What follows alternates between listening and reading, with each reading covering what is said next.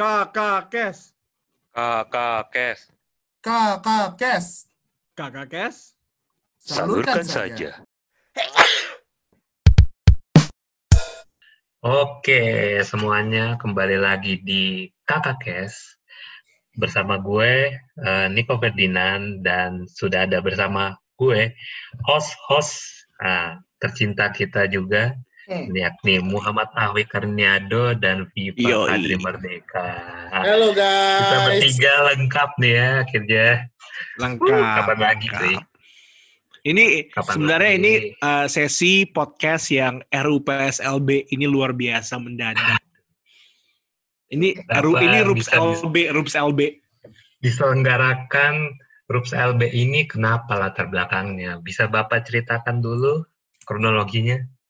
Wah, itu sebenarnya kalau mau diceritakan kronologinya, agendanya dibuka sewaktu tiba-tiba Hmm. Abang Niko mengirimkan sebuah voice note di grup chat WhatsApp yang isinya makian. Iya. Nah, dari mak dari makian itu terus dia menjelaskan kenapa dia memaki, kenapa dia marah. Ternyata ini membahas seorang yang sotoy gitu loh. Nah, di saat Iya. itulah gue tembak, kenapa nggak kita jadikan podcast? Iya betul. Kalau menurut gue, segala sesuatu yang kita punya unek-unek, kita salurkan gitu di kakak kes ini, gitu. Hmm. Walaupun kita lagi sedih, kesel, muram, sampai situasi yang lagi kebelet boker pun kalau kita pengen nyalurkan, ya salurkan aja di kakak kes. Kita bisa kok membelikan anda ini kan sabun cebok mungkin, Iya. ataupun tisu Iya. basah. Kalau kalau ada apa-apa yang unek-unek emang disalurkan. Harus biar biar salurkan. enak gitu loh, biar lemes. Ya keluarin aja bray, emosi. Agar kita santuy. Nah, itu tuh ya, si uh, host tercinta kita yang nomor tiga tuh Viva tuh dia paling suka menyalurkan. Hati-hati Yo. loh kalian. Menyalurkan karena berbahagialah untuk orang-orang yang santuy. karena nantinya kamu juga akan santuy. Yoi. Yoi. Nah, jadi gimana Nick? Jadi gimana Nick? Tadi kan udah disinggung sedikit ya, gue tadi agak sempat eh, mungkin kesel terhadap eh, orang yang bertingkah lakunya berasa bahwa dia adalah orang yang paling tahu segalanya. Itu Gila. intinya gue itu paling nggak seneng ketika ada orang lebih sotoy. Dan kalau nggak apa-apa, kalau sotoynya adalah soto yang benar gitu. Tapi kalau sotoynya salah, lu udah sotoy, salah lagi. Sebenarnya bukan itu. Nah itu kan mana ya? Gue menyebut kata ANJ, Y, ntar gue di ini dipidana, ntar gue menyebut ke makian juga nanti bisa jadi dihujat sama netizen, mendingan gue lebih diperhalus saja. Jadi gue saat ini gue mencoba untuk mengkalemkan diri gue dulu bahwa Hmm. ya kalau ngadepin orang kayak gitu emang harus dikalemin aja sob gitu Mm-mm. menurut gue. Tapi ya di sisi lain juga tetap aja ada hati yang ingin menghujat orang-orang ini gitu loh, orang-orang yang sotoinan Unek-unek gimana gitu ya bang ya? nan bego ini. ya menurut gue Orang bego ini. menurut Ngana aja kalau ngadepin orang sotoy gimana? Lu punya nggak pengalaman nih ya si Viva dan si Edo nih? Mungkin gue dulu yang gue share pengalaman bagaimana menghadapi orang-orang sotoy. Kalau dari gue pribadi, kejadian ini kan tadi nih. Jadi gue ceritain aja ya, gue di jalan, terus gue nanya alamat, tapi nanya alamatnya salah. Kan gimana ya? Lu yang yang tempatnya di situ bisa salah gitu, padahal itu deket, kecuali masih jauh gitu. Oh saya nggak tahu mas, ya bilang aja nggak tahu gitu loh. Ini diarahkan ke arah yang tidak benar gitu. Kalau eh, pengendara-pengendara yang mungkin zaman dulu yang belum ada GPS-nya kan bertanya terhadap orang yang di sekitar kan pasti kan suatu kewajiban kalau kita nggak tahu alamat ya. Nah, itu gue juga gue terapkan karena paketan gue habis waktu tadi. Gue tanya aja alamat Pak, jalan ini di mana? Oh di situ Mas. Gitu. Nah ya udah pas gue tanya lagi, eh ternyata bukan di situ alamatnya. Wah bapak tadi sotoy berarti kan. Wah kesel nih kalau orang mah kalau bilang nggak tahu ya udah bilang aja nggak tahu gitu. Jangan kayak ke sini Mas, ke sini Mas. Kayak berasa lu paling tahu gitu. Itu yang paling gue benci ya. Lu kalau misalkan sotoy ya isinya ya itu nggak apa-apa gitu berarti lu memberitahu yang benar gitu tapi kalau misalkan sotoy udah sotoy salah itu namanya juga hoax man lu penyebar hoax namanya. Menyebar hoax. hoax. gila gila gila. nih Tapi- itu dari gue Ay, Hmm. kalau dari kalian nih gimana Gimana itu gue ya? gue cuma gue cuma pengen remark dikit aja. Mungkin orang soto itu karena mereka lebih memilih untuk terlihat tahu ketimbang malu men- mengatakan saya tidak tahu mas. Biasanya sih orang kalau kalau soto itu gimana ya kalau gue bilang ya? Yang dari Edo yang bilang sih bener sih. Apa namanya? Ingin terlihat tahu karena kalau lu kelihatan tahu orang tuh ngeliatnya wah ini anak pinter ya, ini anak tahu banyak nih ya. Mm-mm. Dan kayak ngikutin pengen ngikutin ekspektasi orang aja biar or- eh, biar di- orang itu bisa di expect gitu kan. Di expect tahu banyak. Jadinya sotoy kadang. Iya, betul sih. Tapi terus kenapa kalau misalkan ente bilang aja nggak tahu, cuman karena malu doang kan? Nggak Iya. tiba-tiba kaki lu putus kan? Tiba-tiba kepala lu hilang kan? Enggak kan? Kecuali kalau misalkan ya, ada senapan di kepala lu, lu kasih tahu yang benar apa enggak? Ya, kalau misalkan kasih tahu yang nggak benar, kepala lu hilang. Nah itu baru. Kalau ini kan cuma malu doang, men. Nggak apa-apa ya. Habis itu Hmm. have fun lagi tuh. Maksudnya gue juga bakal lewat juga. kayak menurut gue sih mungkin kayak gimana ya pas malu itu orang kadang suka pikirannya udah jauh gitu jadi bahan omongan lah jadi apalah orang tuh biasanya takut jadi bahan omongan biasanya kan. Tanya aja gue kenal sama orang itu aja enggak men. Enggak kan? Kayak bisa kalau misalkan kecuali gue kenal temen gue sendiri bakal gue tai-taiin lu sampai lu sadar men. Intinya lu sotoy. Lu belajar nggak dari soto itu lu pengen belajar yang benar nggak kalau belajar ayo kita belajar gitu. Kalau cuman ya sampai detik ini lu berasa akan pintar terhadap sesuatu tapi lu sebenarnya lu nggak tahu dalamnya seperti apa ya lu jangan jangan sotoy kalau kayak gitu. Iya, tapi orang sotoy, aduh, Kenapa aduh-aduh mulu? Bapak AB atau gimana? Terus ya soalnya gini loh kayak kalau ngomongin soto itu gimana ya? Kalau diomongin itu semua orang tuh pasti mengalami me- terekspos sama orang-orang sotoy. Kenapa? Hmm. Karena semua orang sekarang cenderung pakai sosial media kan. Tuh. Jadi sangat gampang untuk bikin opini di Instagram, terutama di Twitter, di Mhm. Facebook dan seterusnya. Terus orang-orang soto ini bakal berkembang biak, tau gak kenapa? Karena saat mereka taruh komen mereka, taruh pikiran mereka di Instagram Story yang gitu-gitu lah intinya, mereka bisa ngelihat, oh yang lihat Instagram Story gua 100 orang, 200 orang, 1000 orang. Jadi dia kayak semangat gitu loh untuk bikin opini-opini yang baru. Padahal opininya itu sampah. Hmm. Kalau dari yang gue lihat sih, kalau orang soto itu esensinya tuh apa gitu? Dia esensinya bukan pengen pengen membenarkan yang salah, terus atau esensi untuk apa namanya mengembangkan diri dia. Dia simply cuman mau eh acknowledgement, cuman mau bisa di- apa namanya being accepted sama orang, being ya itu orang bisa punya bisa accept them as the way they are gitu. Iya gak sih? Kayak Mm-mm. kayak Mm. biar ada orang wah ada yang notice dia gitu pengen di notice biasa aja sih gitu Eh, sebenarnya ini kita mesti bedain juga sih nyet orang sotoy sama orang caper. Kalau orang sotoy, ya lu nggak nggak perlu menunjukkan diri lu, tapi emang udah tingkah laku lu begitu, susah diubah. Nah kalau orang caper juga sama, lu kayak kayaknya menunjukkan diri lu dengan siapa gitu. Tapi apa eh, orang caper bisa juga jadi sotoy gitu. Iya. lu capernya bisa jadi sotoy gitu. Maksudnya kayak ah gue pengen sekali-kali pengen ah, ini ya menunjukkan diri gue siapa. Tapi sebenarnya lu nggak menguasai medannya gitu. Tapi Iya. jatuhnya kan lu udah jadi caper sotoy anjing. Lu di- dimaki-maki sama orang pasti gitu. Kayak gitu Hmm. atau setidaknya ya dihujat lah. Biasanya nah yang caper nah tinggal orang ini nih lu punya mental baja apa mental ketai? Kalau misalkan mental baja ya udah muka tembok hadapin aja. Jalan aja mau orang sotoy kan mau orang caper ya. Istilahnya lu punya tujuan ya udah jalanin. Nah lu kalau misalkan nggak mental lu kayak tai gitu anget-anget habis itu diinjek lembek bau terus habis itu nggak nggak bececeran ke mana-mana. Jadi lu nggak ada nggak ada tujuannya nyet.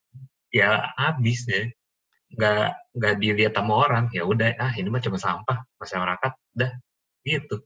Kalau lu mental lu tinggi aja? Ya silakan gitu. Lurus terus. Go ahead. Kan banyak juga tuh selebriti tuh sekarang tuh atau public figure public figure. Ya dulu dia punya masalah lalu yang kelam gitu. Terus akhirnya dia dibully sampai sekarang. Tapi dia nggak mendengar bulian itu dan akhirnya dia jalan terus akhirnya dia bisa mencapai kesuksesan gitu Mhm. tinggal menyikapinya juga sih si soto ini sebenarnya intinya kalau lu mau kalau mau soto ya lu soto lah dengan bijak gitu istilahnya ya lu soto tapi sambil belajar lah istilahnya Sotoy tapi cari tahu jangan malu salah gitu kan. yo Jadi pas udah sotoy dikasih salah, tahu. oh salah ya, ya udah gitu. Lanjut. Tapi tapi, tapi lu tau gak sih kesotoyan itu juga kemarin terjadi. Jadi itu rame banget di Twitter. Sebuah story yang isinya masuk ke ranah konspirasi COVID dan konspirasi vaksin. Hmm. Jadi dan itu langsung masuk di Twitter langsung nyebar ke mana-mana gitu loh. Jadi kayak ya gimana ya ternyata soto itu ada di semua darah gitu. Ah, ya men masalahnya lu mau belajar apa kagak? Intinya gitu lu mau cari tahu apa enggak kalau misalkan lu kan gitu kan orang dikasih tahu kan ada yang ah udah cuek. Tapi dia belajar gitu dia mau cari tahu yang lain. Kalau soto ini kan apa ya sebenarnya nggak tahu dan lu nggak mau belajar tapi lu berasa so tahu kayak berasa tahu gitu akan hal itu gitu. Mm. kayak yang tadi gue bilang ibarat lu di papan reklame lu tahu semuanya gitu. Padahal lu nggak tahu dan lu nggak baca bahwa ah, ada ketentuan-ketentuan yang berlaku di papan reklame itu. Dan lu menceritakan orang ke orang gitu tentang iklan itu wah iklan ini kayak gini nih. Nah kan orang jadi tergiur ya pas di pas dia membeli produk itu taunya enggak mas gak bisa mas harus ada ketentuan yang kayak gini. Kan orang jadi kecewa ya. Bahkan orang kayak gitu kan termasuk penipuan ya. Udah penipuan penyebar kabar bohong kan. Orang kayak gitu tuh yang harus dirubah gitu mental dan karakternya gitu. Lo boleh sotoy tapi ya istilahnya lihat tempat lah gitu sih. Dan gue juga gue Iya. akuin gue juga pun juga kalau misalkan gue tahu nih yang bener ya pasti gue akan gue iya enggak kok enggak kok. Jadi berasanya kayak sotoy padahal bener gitu. Hmm. pun gue juga pernah sotoy gitu kan yang namanya orang juga tapi intinya gini kalau lu udah sotoy ya lu belajar lah gitu. Lu dikatain orang "Lu tahu lo gitu kan ya udah gitu oh gue so tahu ya jadi emang apa bro yang benar gitu. gue langsung kayak gitu langsung nanya cari tahu lah dari nanya orang dari baca gitu perdalam lagi enggak terus juga nggak nerima satu informasi doang kayak gitu bro yoi yoi. Betul betul betul. hmm? Jadi, jadi kalau masak soto ayam tuh ya selain tadi yang blendernya Mbak Tara, yang blender paling relevan di hidup gue adalah em, blendernya kejadian eh, investasi bodongnya Ah. Joska. Nggak, gue gue gue pengen menyatakan bahwa ini Hmm. dari pengalaman pribadi gue. Jadi waktu Joska itu kita semua tahu Joska mengalami masalah berbagai macam lah. Ada yang bilang bahwa dia investasi bodong, ada yang bilang dia menipu customer dan segala macam. Tapi kan sangat karena banyak banget beritanya, banyak banget datanya dan dan masalah keuangan tuh kompleks ya, nggak simple. Jadi orang tuh sebenarnya nggak, jadi orang tuh mencoba untuk menjelaskan, tapi karena mereka sendiri nggak paham, yang gue lihat di dalam instastory instastory itu adalah orang buta mengarahkan orang tuli. ya. kalau ada ada, kalau ada god masuk itu dua-duanya god iya, nggak nggak ada gitu loh kayak misalnya em, ada yang bilang si Joska mengarahkan orang untuk beli saham LUK LUCK dikarenakan dia dekat sama orang pemilik dari perusahaan tersebut. Ya buktinya mana gitu loh mereka bersahabat atau mereka ada under dealing belum ada buktinya gitu loh. Kalau misalnya lu bilang itu ditutup-tutupi sama Joska, ya nggak bisa ngomong gitu juga karena kan perusahaannya udah diberhentiin sama OJK, berarti kan udah ditelanjangi dalam tanda kutip Hmm. maksudnya kayak jangan jangan ud- maksudnya ya realitanya seperti itu realitanya adalah rakyat belum tahu total OJK lagi lagi melakukan penelitian terhadap Ya, masalah penyelidikan Joska, nah. penyelidikan, penyelidikan tapi kenapa lu bisa tambah dengan persepsi konspirasi kon itu lu gitu loh kayak kurang ajar namanya Sorry, Konspirasi yang dan benar ngomong kasar kan ya. anjay. Wih, bahaya nih. Hati-hati tuh. Oh, by, oh, by the way, eh, Instagram si Lutfi yang kemarin mengajukan kata anjay untuk dihilangkan dari dari ini. Pokoknya itulah si orang itu kena ban, coy. Dari Dari Instagram, semua orang nge-report dia dan semua artis rat- bukan semua, rata-rata artis ngeluarin kata anjay kayak Ernest Prakasa, dia bikin post di Instagram isinya anjay anjay anjay anjay anjay anjay. jujur gue ini nggak tahu ya masalah anjay ini kayak gimana. Gue juga nggak Dan gue Gue juga nggak tahu, tapi gue nggak mau sotoy, jadi gue mending gue nggak tahu. Hmm. ya dan semua tiba-tiba komen Instagram ya ini kan da- yang berdasarkan gue lihat aja gitu di sosmed ya semua orang tiba-tiba komennya anjay anjay. What the hell happened? Kayak gue nggak tahu kejadiannya apa mendingan kalau gue adalah gue cari dulu setidaknya di mbah Google yang sumber terpercaya. Asal mula polemik kata anjay. Sampai gue akhirnya tadi gue nonton TV pada bahas kata anjay. Karena apa? Gue juga nggak tahu sih. Tiba-tiba sampai pakar linguistik lah pakar bahasa lah ahli bahasa juga dikerahkan gitu.